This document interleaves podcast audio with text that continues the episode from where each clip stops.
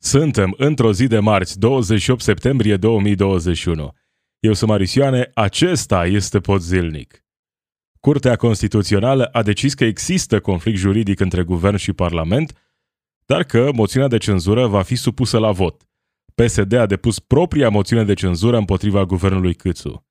Comisia Europeană a aprobat Planul Național de Redresare și Reziliență al României în valoare de 29,2 miliarde de euro – Liberalul Adrian Oros, ministru al agriculturii, demisionează, nemulțumit fiind de felul în care premierul a tratat agricultura. Ministrul Energiei spune că piața europeană este de vină pentru facturile mari. George Simion de la AUR anunță un protest uriaș sâmbătă la București la care vor participa și minerii. A început vaccinarea cu doza a treia în România, iar președintele Claus Iohannis spune că s-au vaccinat foarte mulți români de la începutul campaniei de vaccinare, dar e păcat pentru că sunt așa de puțini. Acestea sunt doar câteva dintre subiectele de astăzi. You are listening to the Podzilnic podcast. News and commentary from a progressive perspective. Curtea Constituțională spune că există un conflict juridic între guvern și parlament, dar că moțiunea de cenzură poate fi supusă la vot.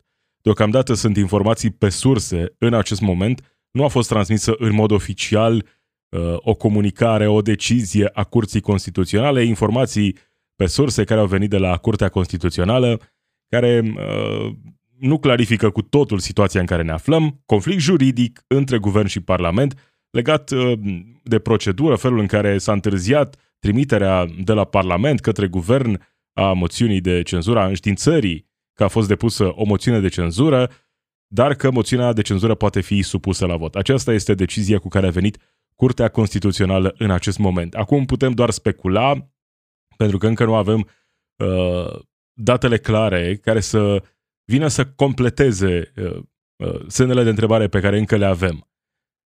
În momentul în care această decizie va veni de la Curtea Constituțională, ar trebui să vină și cu niște instrucțiuni pentru uh, continuarea procedurii, pentru continuarea procesului de votare a moțiunii de cenzură. Așadar, așteptăm Zilele guvernului Câțu sunt numărate în acest moment. Ar putea fi votată această moțiune de cenzură depusă de USR Plus și AUR, dar în același timp ar putea să treacă și moțiunea de cenzură depusă de PSD. Aseară, Marcel Ciolacu spunea că PSD va depune astăzi o moțiune de cenzură. Hai să-l auzim pe Marcel Ciolacu vorbind despre planurile pe care le are partidul său în perioada următoare. În afară de a mâine, comenta, adică mâine avem Mâine avem decizia CCR-ului. Da. Indiferent care este, dacă nu există conflict, imediat intră pe ordinea de zi, într-o zi sau două la vot, moțiunea. Și PSD-ul, tot PSD-ul va vota această moțiune. Există conflict. Imediat după decizia CCR-ului, anunțul deciziei CCR-ului, eu am anunțat deja colegii, avem deci, un Consiliu dacă Politic nu e Național. Conflict, dacă uh, CCR decide că n-a fost conflict și moțiunea a fost... Și de... urmează să spună la Antena 3 cu Răzvan Dumitrescu că PSD va depune propria moțiune. Lucru care s-a întâmplat deja. Anunțul a fost făcut de Sorin Grindeanu, care a depus moțiunea de cenzură împotriva guvernului Câțu, spunând că el, partidul său, văd o singură soluție pentru a ieși din această criză politică și anume alegeri anticipate. Acesta este anunțul din partea Partidului Social Democrat. Ehm, sunt câteva semne de întrebare uh, legate de ce ar urma să se întâmple. Va ajunge până la urmă moțiunea de cenzură USR plus AUR la vot sau nu? Va ajunge mai întâi moțiunea PSD. Acum, toți oamenii implicați, toate cele trei partide implicate, partidele care spun că vor să demită guvernul Câțu, toate aceste partide spun că vor vota orice moțiune de cenzură va ajunge în Parlamentul României. PSD spune că, spunea că va vota moțiunea de cenzură USR uh, plus AUR dacă ajunge uh, în plen, dacă va fi votată în plen și o vor vota, ceilalți de, de asemenea spuneau că prima moțiune care ajunge va fi votată. Așadar, guvernul Câțu ar urma să cadă. Ce face PSD? Uh, PSD uh, l-a lăsat pe Florin Câțu să devină pre- uh, președinte al Partidului Național Liberal ca să îl demite mai târziu. S-ar putea să, să mai existe negocieri zilele astea, să vedem ce se întâmplă, dar un lucru e clar. Avem o moțiune USR Plus și AUR și o moțiune PSD. Sunt două moțiuni de cenzură în acest moment. una dintre ele, în mod clar, ar trebui să, să treacă. E puțin probabil, uh, chiar cu toate uh, uh, episoadele din trecut, cu răsturnări de situație din politica românească, e puțin probabil că în acest moment uh, Florin Câțu să mai rămână premier al României prea mult timp de acum încolo, că va fi săptămâna asta, că va fi săptămâna viitoare când va fi demis. Uh, cred că e doar o chestiune de timp în acest moment. Ce se va întâmpla, întâmpla după aceea, am mai văzut noi premieri care au revenit, ce se va întâmpla după aceea, rămâne să vedem, dar e destul de clar, cred, că nimeni nu vrea uh, să-l susțină acum pe Florin Câțu, mai ales în această perioadă. Ar trebui să fim uh, complet uh, rupt de realitate și de orice strategie, orice logică politică ca să fii PSD, USR Plus sau AUR și să-l susții în vreun fel pe Florin Câțu în această perioadă. Pentru că sunt mai multe crize care se suprapun. E criza politică, generată acolo de orgolii, de interese, de lipsa de colaborare, irelevant. Apoi avem criza pandemiei. Iar valul acesta s-ar putea să fie cel mai grav, uh, un motiv ca Florin Câțu să-și dea demisia, nu să fie demis. Avem criza economică, criza facturilor. Sunt atâtea crize care se suprapun în această perioadă. Să fii partidul din opoziție care îl ajută pe Florin Câțu să rămână la putere acum, spunând că a, trebuie să păstrăm uh, uh, guvernarea într-o perioadă dificilă. Ce guvernare? Oamenii ăștia sunt responsabili să treacă România printr-o perioadă dificilă? E evident că nu. Și atunci uh, cred că ar fi sinucidere politică, măcar pe termen scurt, pentru partidele care ar ieși acum să-l susțină pe Florin Câțu. Florin Câțu și partidul său care sunt în cădere liberă. Au sărbătorit ei că au câștigat uh, echipa câștigătoare la congres, că au semnat PNRR. Ok, în regulă, dar dincolo de asta, partidul e în cădere, Florin Câțu nu are cum să revină la guvernare într-un scenariu uh, logic uh, pe planeta Pământ în 2021, toamna anului 2021. Uh, cum spuneam, Florin Câțu cu asta se laudă cu Planul Național de Redresare și Reziliență în valoare de 29,2 miliarde de euro. Bine, o mare parte a acestor bani sunt de fapt bani care vor veni din împrumuturi. România trebuie să uh, semneze tot felul de înțelegeri și să, evident, să implementeze reforme ca să primească banii aceștia. Numai că nu va mai fi Florin Câțu premierul care să gestioneze Uh, fondurile acestea, acestea europene în perioada următoare. Cei mai mulți oameni uh, realizează că lucrul acesta se va întâmpla, că Florin Câțu nu va rezista prea mult. Unul dintre oamenii care realizează că zilele guvernului Câțu sunt numărate este un ministru din guvernul Câțu, Adrian Oros, care a anunțat că demisionează din fruntea Ministerului Agriculturii și are acuzații dure la adresa premierului Câțu, nemulțumit fiind de uh, felul în care uh, a fost alcătuit bugetul pentru Ministru, Ministerul Agriculturii și Dezvoltării Rurale, de asemenea faptul că în PNRR nu a fost inclus niciun proiect major din agricultură, uh, faptul că uh, nu există uh, niciun fel de uh, strategie clară a guvernului Câțu în ceea ce privește agricultura sau dezvoltarea rurală. Așadar, um, Adrian Oros pleacă. Aici povestea e cumva, poate fi nuanțată prin faptul că Adrian Oros era din echipa Orban și ăsta ar fi motivul pentru care el pleacă. Dar în același timp realizează că ar fi fost probabil demis, dacă Florin Câțu va mai avea timp să demită oameni din guvern. Pe lângă asta, guvernul cu totul va fi demis în perioada imediat următoare, așadar n-avea rost să prelungească acum, putea să prelungească așteptarea, se retrage și îi livrează o ultimă lovitură lui Florin Câțu. În România reală, facturile reprezintă o problemă uriașă. Avem pandemia, dar avem și facturile. Facturile la energie. Ministrul Energiei, Virgil Popescu, a fost invitat în Parlament să dea explicații ce se întâmplă cu facturile mari. Acesta spune că piața europeană este de vină pentru facturile mari. Hai să-l auzim puțin. Prețul certificatelor de CO2 putem spune că a crescut de la 15, 20, 22 de euro, ajungând în acest moment la peste 60 de euro pe, per certificat. În 8 iarnă în Europa suficient de lungă. Această iarnă a presupus că depozitele de gaze ale statelor membre europene și menționez statelor membre europene, nu România, ca să fie foarte clar, uh, s-au golit. S-au suprapus, evident, cu conjunctura reducerii tranzitului de gaze prin Ucraina, creștere... Bla, bla, bla, bla, bla, bla, explicații pe care le oferă acum ministrul energiei. Știți, piața europeană, nu liberalizarea, nu faptul că există înțelegeri pe piață între trader, furnizori, cartel. Astea sunt lucrurile pe care ministrul energiei le spunea în primăvara acestui an. Venea cu acuzații extrem de grave. În mai multe rânduri a lansat aceste acuzații. De cel puțin două ori l-am auzit, l-am văzut la Digi24, făcând aceste afirmații. Că există suspiciuni că există un cartel pe piața energiei electrice și că ar fi acolo înțelegeri între trader, furnizori, între furnizori între ei pentru a majora prețurile.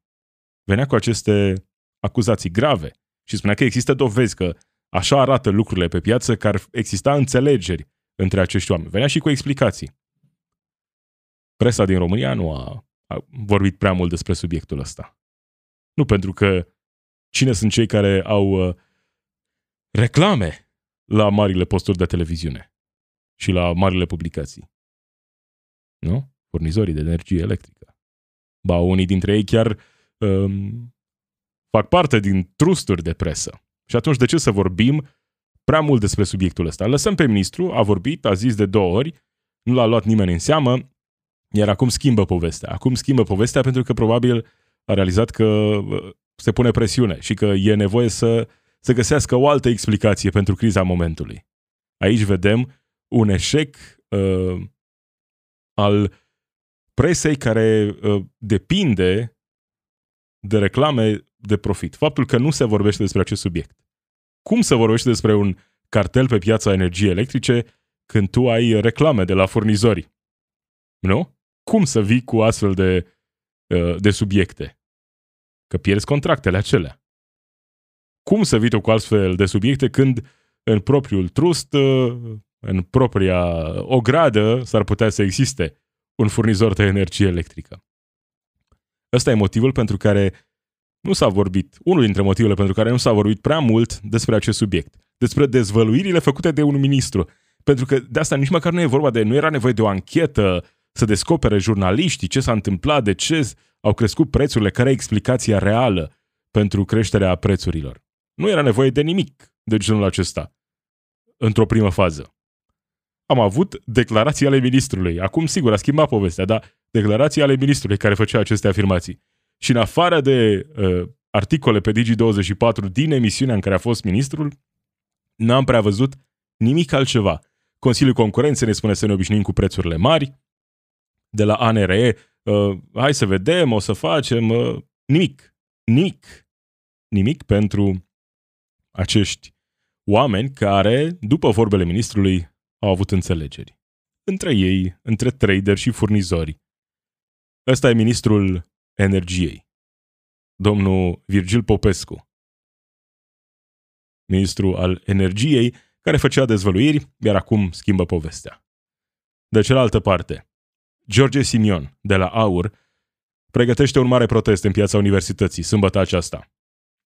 Și spune că o să vină și minerii de la Crucea și de la Lupeni și din Oltenia să spună adevărul despre liberalizarea pieței energiei. Hai să-l auzim pe George Simion de la AUR.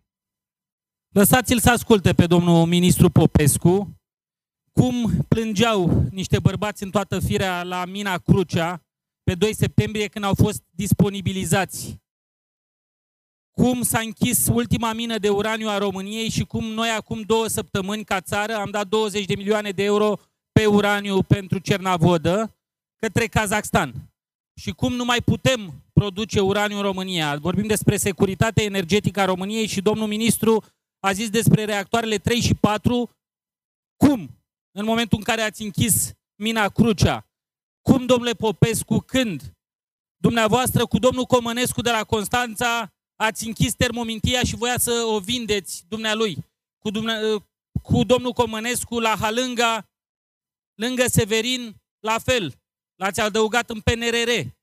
La Iernut ați falimentat aproape firma românească Rom Electro, ca să vină tot domnul Comănescu probabil. Nu avem alternative energetice în momentul ăsta și românii când ne vor întreba de ce plătim prețul ăsta la energie, pentru că este un domn Comănescu acolo care e prieten, deși nu recunoaște domnul ministru, e prieten cu domnul ministru.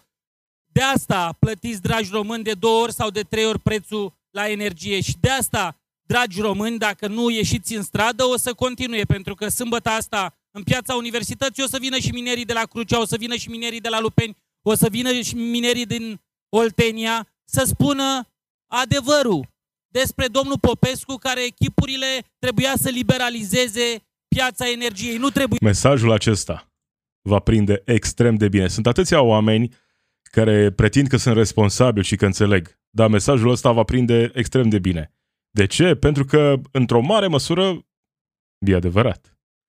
Faptul că aur nu prezintă soluții reale pentru criza momentului, faptul că toate uh, uh, afirmațiile pe care le fac oamenii aceștia uh, vin cumva uh, să, să sprijine ideea asta de ultranaționalism, nu să ofere soluții reale, nu e prea relevant în contextul actual. Pentru că oamenii ce văd? Îl văd pe Câțu, îl văd pe Virgil Popescu. Știți, uh, piața europeană, liberalizarea... Oamenii văd facturile. Oamenii văd facturile la energie, electricitate, gaze, mai nou și asigurările auto, obligatorii, care s-au dublat, poate se vor tripla în perioada următoare. Și văd prețuri tot mai mari. Văd că veniturile lor nu au crescut. Văd că pandemia e aici. Și văd toate problemele astea. Iar în perioadele de criză, oamenii se îndreaptă către lideri politici care măcar vorbesc despre ce se întâmplă. Că sunt uh, demagogi, e greu de observat asta când toți ceilalți ignoră realitatea. Ăsta este motivul pentru care ceea ce face George Simion, ceea ce face Aur, e foarte bine gândit, oamenii ăștia știu să profite de crize și crize reale, astfel încât să câștige voturi, să câștige uh, teren. Și vor tot câștiga în perioada următoare. Pentru că ceea ce fac, fac extrem de bine pe lângă conspirațiile lor cu pandemia, dar și, și astea prind bine, prind bine într-o țară în care vreo 70% dintre oameni nu s-au vaccinat. Evident că și astea prind bine. Pe lângă conspirații, pe lângă antivaccin, antirestricții, au și ast- astfel de mesaje. Ce se întâmplă cu facturile? Ce se întâmplă cu marile companii românești închise? Ce se întâmplă cu securitatea energetică a României? Când noi depindem acum, uite, pentru reactoarele de la Cernavodă, de importuri pentru a asigura producția de energie electrică. Iar vreo 20% din producția de energie electrică din România e acolo, la Cernavodă, reactoarele 1 și 2. Toate lucrurile astea sunt adevărate, se întâmplă. Că nu prezintă George Simion soluții uh, reale pentru aceste probleme, faptul că mesajul acesta real are în spate o grămadă de alte lucruri problematice, cum ar fi discriminarea, întoarcerea la vechile valori, așa cum spun toți conservatorii. De parcă era mai bine, era mai bine, știu ei că era mai bine, cu vechile lor valori. Dar nici nu mai contează lucrurile astea. Pentru că acum George Simion, partidul său, se poziționează de partea oamenilor. Și e ușor de înțeles de ce oamenii se vor îndrepta către un astfel de partid, pentru că nu văd alternative. Nu văd prea mulți oameni politici care să vorbească despre problemele lor. Cât se visează Superman. Virgil Popescu, piața europeană. Ce piață europeană când noi, în cele mai multe momente, ne producem propria noastră energie electrică. Dar nu, noi am simțit nevoia să liberalizăm piața energiei electrice uh, pe timp de criză. Ca așa am simțit noi, că e în regulă să se întâmple acum. Nu, nu mai puteam să amânăm, nu? Bine, că n-ar fi trebuit să se întâmple niciodată lucrul acesta, e o altă poveste. Dar e cu atât mai grav că s-a întâmplat acum, ca să se suprapună toate crizele astea. Iar acum George Simion vine și vorbește despre aceste crize și e urmărit de mii și mii, zeci de mii de oameni pe Facebook când face aceste declarații. Iar popularitatea lui crește. Crește pentru că oamenii îi văd vorbind despre problemele reale ale acestei țări. Și atunci uh, vor veni analiști politici peste vreo 2-3 ani să ne explice nouă cum, vai ce s-a întâmplat, cum s-a putut întâmpla așa ceva de a ajuns aur să fie al doilea partid al țării. Partidul neolegionarilor. Ok, păi cum s-a putut întâmpla asta? Pentru că ei au vorbit despre problemele reale, pe lângă demagogie și alte cele, pe lângă conspirații și alte povești. Au vorbit în momentele de criză, au profitat de momentele de criză și au vorbit despre problemele reale ale oamenilor. Demagogi sau nu, nu o să mai conteze atunci. O să vină atunci toți deștepții să ne explice cum, vai, știți, de fapt o creștere a extremismului. Da, și cine a ajutat creșterea asta a extremismului? Cine, dacă nu, responsabilii de la guvernare, care au pus țara asta pe butuci. Ăsta e motivul pentru care, spun încă o dată, partidul acesta va fi mare. Și sunt uh, departe, extrem de departe de a fi un susținător. E nevoie de un antidot pentru astfel de mesaje extreme. Dar nu există antidotul ăsta în România. Și atunci e evident de ce un astfel de partid ultraconservator va crește. Și va crește serios în perioada următoare. Când ne uităm la bufonii care pretind că reprezintă interesele României în această perioadă. Asta, asta ne așteaptă în perioada următoare. Președintele american Joe Biden a primit a treia doză de vaccin împotriva COVID-19. S-a vaccinat ieri la Casa Albă cu a treia doză. Ăsta cred că e singurul lucru bun care s-a întâmplat anul acesta în România. Faptul că accesul la vaccin a fost făcut concomitent cu America, cu toate celelalte țări europene. Promovarea vaccinării a fost inexistentă. Dar măcar am avut acces la vaccinare. Asta e, e un lucru bun. Și s-a întâmplat pentru că a existat o strategie la nivel european astfel încât vaccinul. Mi se pare uh, important să notăm faptul că președintele Americii s-a vaccinat cu a treia doză de vaccin ieri, iar astăzi, în România, oricine își dorește se poate vaccina cu a treia doză, dacă au trecut șase luni de la rapel, de la cea de-a doua doză. E o realizare, e un lucru bun că suntem în situația asta și suntem în poziția asta privilegiată în care în România oamenii care sunt cu capul pe umeri și s-au vaccinat cu primele două doze și vor acum să primească cea de-a treia doză, o pot face la o zi după președintele Americii.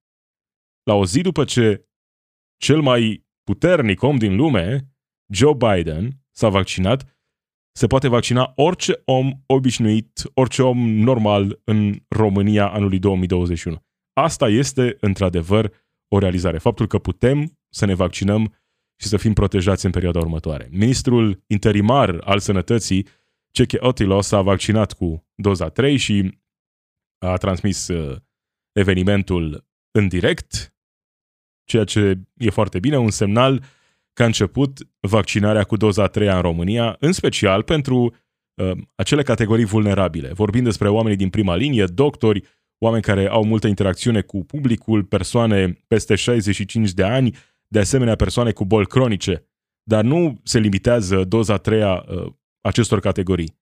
Doza 3 e disponibilă pentru toată lumea, pentru toți cei care în acest moment au cel puțin 6 luni de la cea de-a doua doză de vaccin. Asta, asta știm în mod clar în acest moment.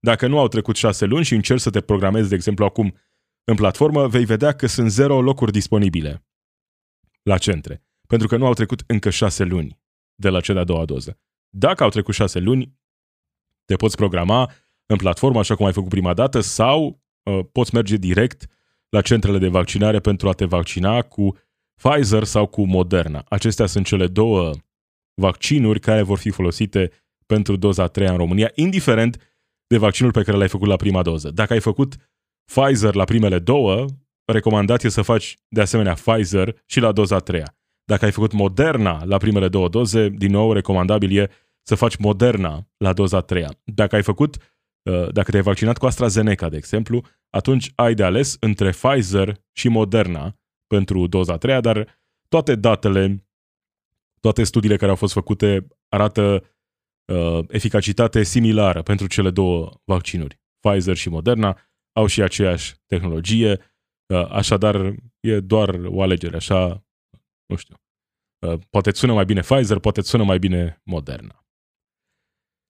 În această perioadă dificilă, valul al patrulea, spitale pline, români care nu s-au vaccinat, care au ajuns acum pe patul de spital. Vine președintele Iohannis și ne spune că sunt foarte mulți români care s-au vaccinat, dar că e păcat că sunt așa puțini.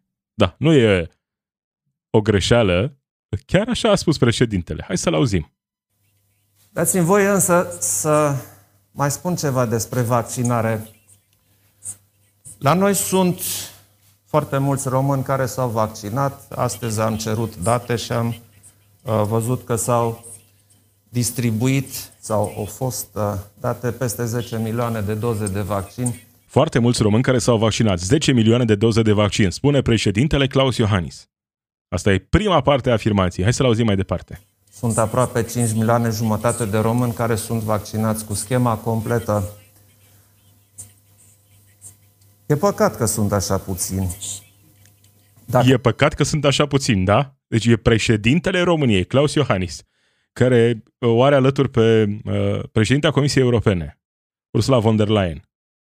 Și uh, face următoarea afirmație. În România s-au vaccinat foarte mulți oameni. Avem peste 10 milioane de doze distribuite. Peste 5 milioane de români care s-au vaccinat cu uh, schema completă. Următoarea replică, păcat că sunt așa puțini. Da, păcat că sunt așa puțini.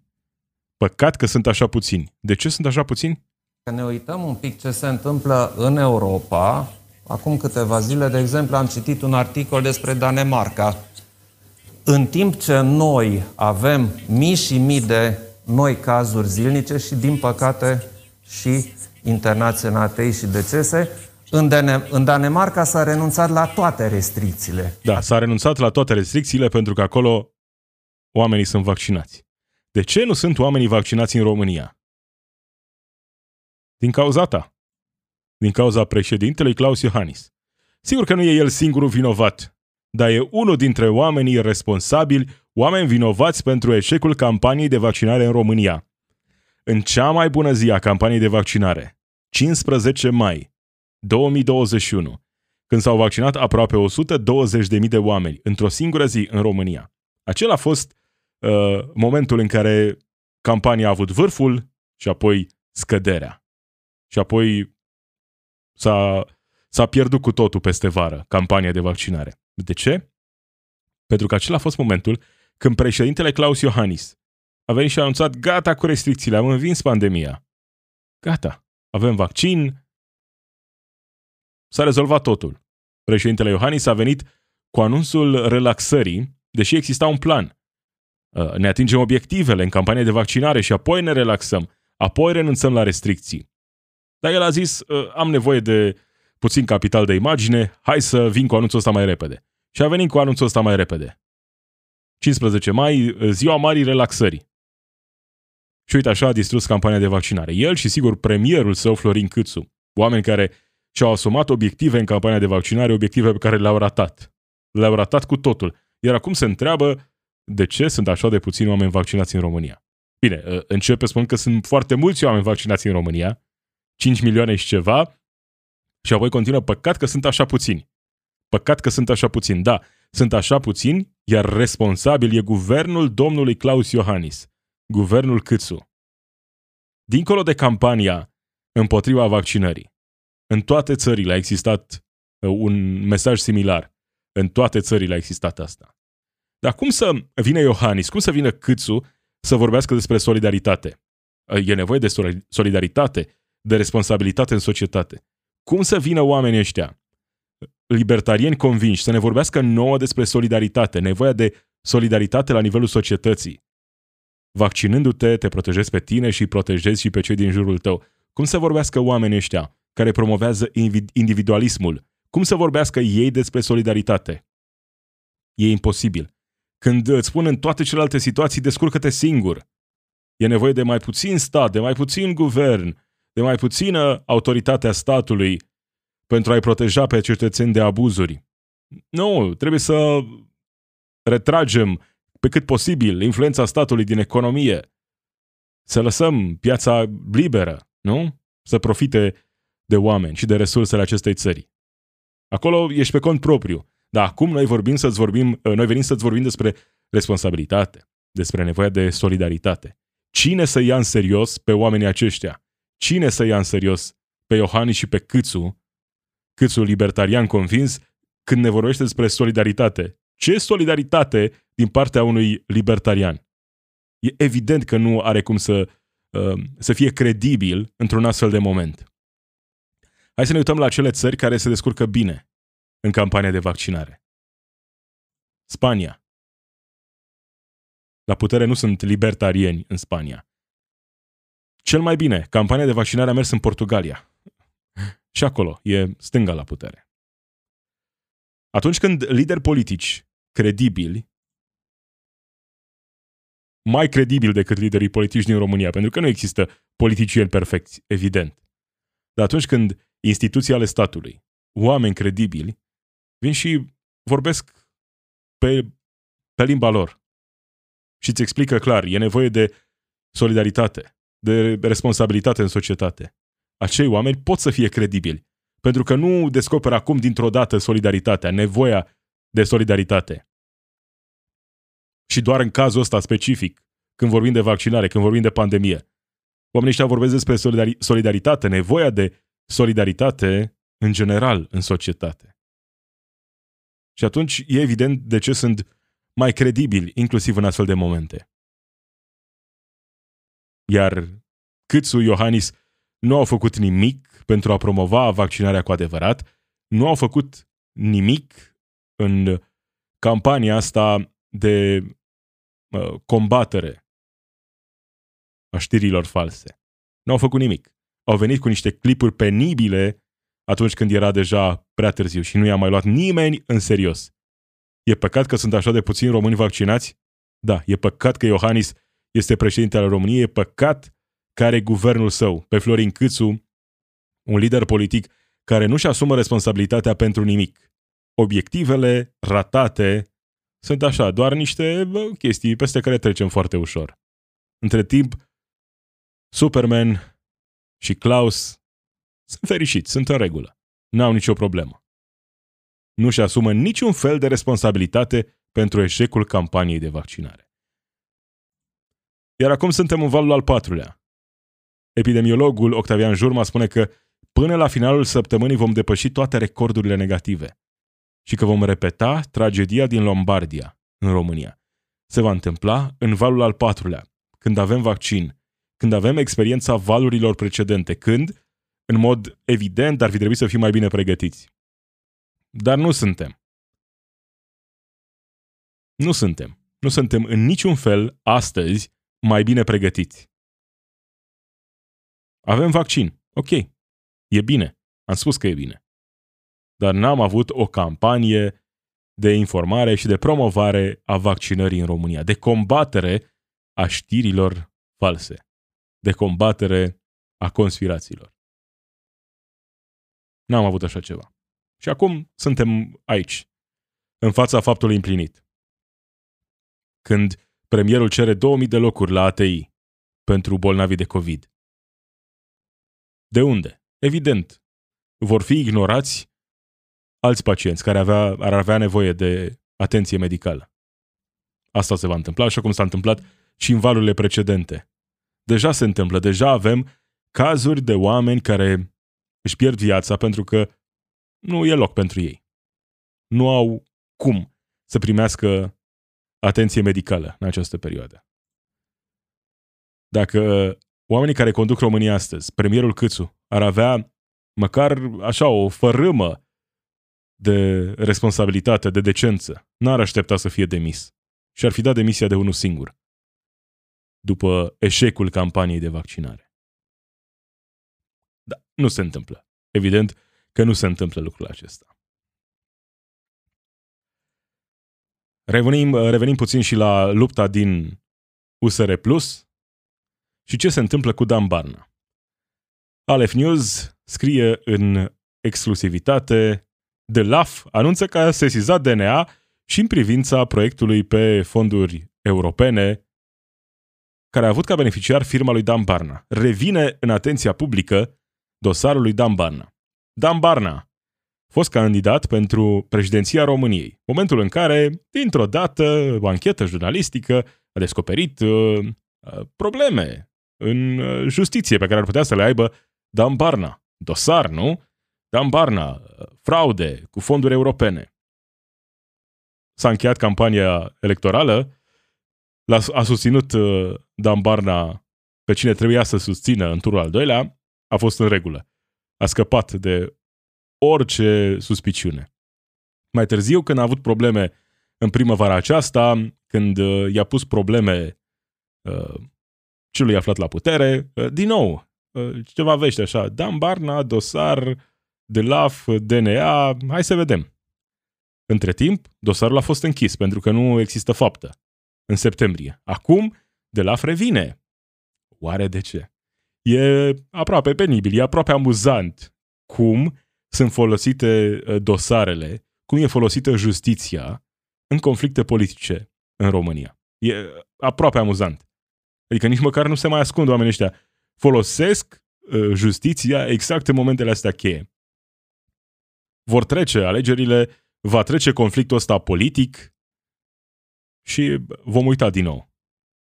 Va reapărea doar dacă Dan Barna va fi vreodată din nou în prim plan. Și acum, ca să fie extrem de clar.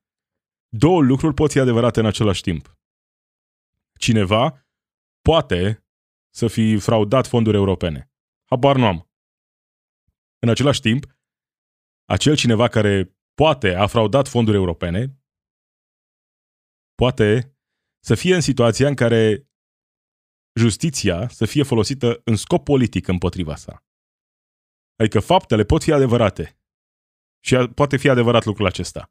În același timp, poate fi la fel de adevărat faptul că justiția e folosită în scop politic. Care e scopul? Uh, de unde vine vestea asta în această, în această perioadă? De la oamenii lui Cioloș, de la oamenii lui Câțu, de la Iohannis direct, habar nu am care e uh, ce e în spatele acestor dezvăluiri acum, pe ultima sută de metri în plin conflict politic, la guvernare, apoi ceva conflict și nu sare plus, acuzații de securisme și așa mai departe. Cine în spate?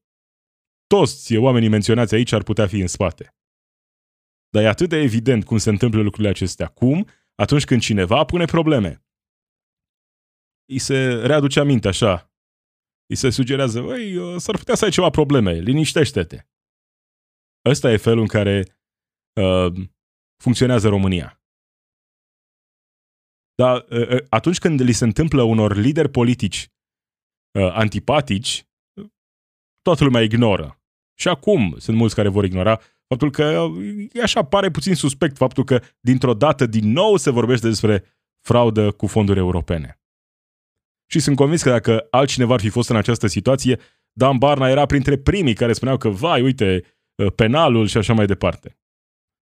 Dar asta nu schimbă datele problemei. Faptul că vedem cum este folosită justiția în România. S-a tot vorbit despre, despre justiție în ultimii ani. Vai, justiția, să apărăm justiția. Am văzut care e justiția pe care o apărăm în România. Justiția nu va rezolva problemele acestei țări. E atât de clar lucrul acesta. Dacă vrei să, să ai o democrație funcțională, nu poți să te bazezi pe justiție, doar pe justiție, doar pe justiție pentru a ajunge să ai o democrație funcțională, pentru a avea instituții puternice și pentru a limita fraudarea de fonduri europene sau nu. E clar că nu se va rezolva totul acolo. Pentru că acceptăm că politicienii sunt corupți, dar pretindem, unii dintre noi pretind că a, justiția e pură. Acolo procurorii, uh, cu toții sunt uh, oameni decenți, oameni perfecți, care citesc legea și apoi o aplică așa cum o citesc. Hai, hai că știm cum, cum se întâmplă lucrurile în România și nu numai. Cum sunt folosite uh, dosare în scopuri politice. Și încă o dată, ca să fie clar, asta nu înseamnă că faptele de care sunt acuzați unii oameni nu pot fi adevărate. Pot fi adevărate. Dar asta nu schimbă datele problemei. Faptul că uh, sunt adevărate în unele situații, nu vorbesc de Dan Barna în mod specific, faptul că uh, ei pot fi acuzați de lucruri reale, asta nu schimbă faptul că dosarele pot fi folosite în scop politic. E atât de simplu. Dar acestea sunt lucruri pe care ne facem cumva că nu le înțelegem. Ne facem că nu înțelegem faptul că acuzații reale, în anumite situații, poate în alte situații fabricate, pot fi folosite uh, la fel de bine în scop politic, că sunt adevărate sau că sunt false. Și că sunt readuse în prim plan în momente din acestea în care cineva are un interes să se vorbească din nou despre posibile fraude. Așa se, se face politică în România și nu numai, din păcate. Cam acesta a fost pot zilnic. Marisioane sunt eu. Zi bună!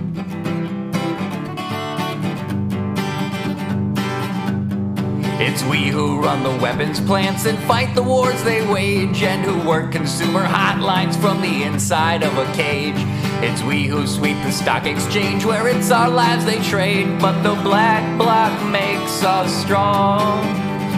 Solidarity forever, solidarity forever, solidarity makes us strong.